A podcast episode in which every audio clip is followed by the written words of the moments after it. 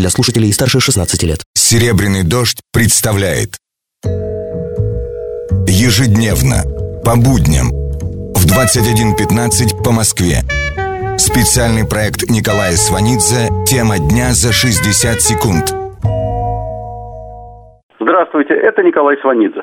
В России подготовлен законопроект, запрещающий давать детям странные имена, в частности, содержащие цифры, символы и ненормативную лексику, а также означающие ранги, должности, звания, непроизносимый набор букв.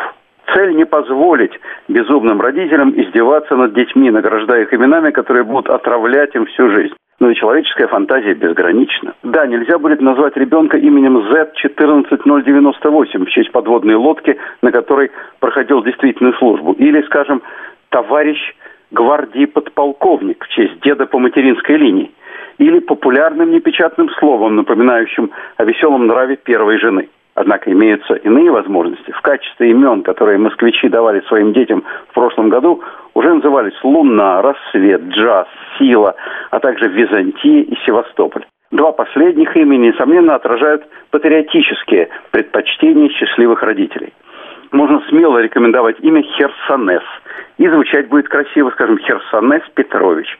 Правда, возможно, сложности с уменьшительно-ласкательным, но так волков боятся. Кстати, о волках. Они же правильные байкеры. Прекрасное имя хирург.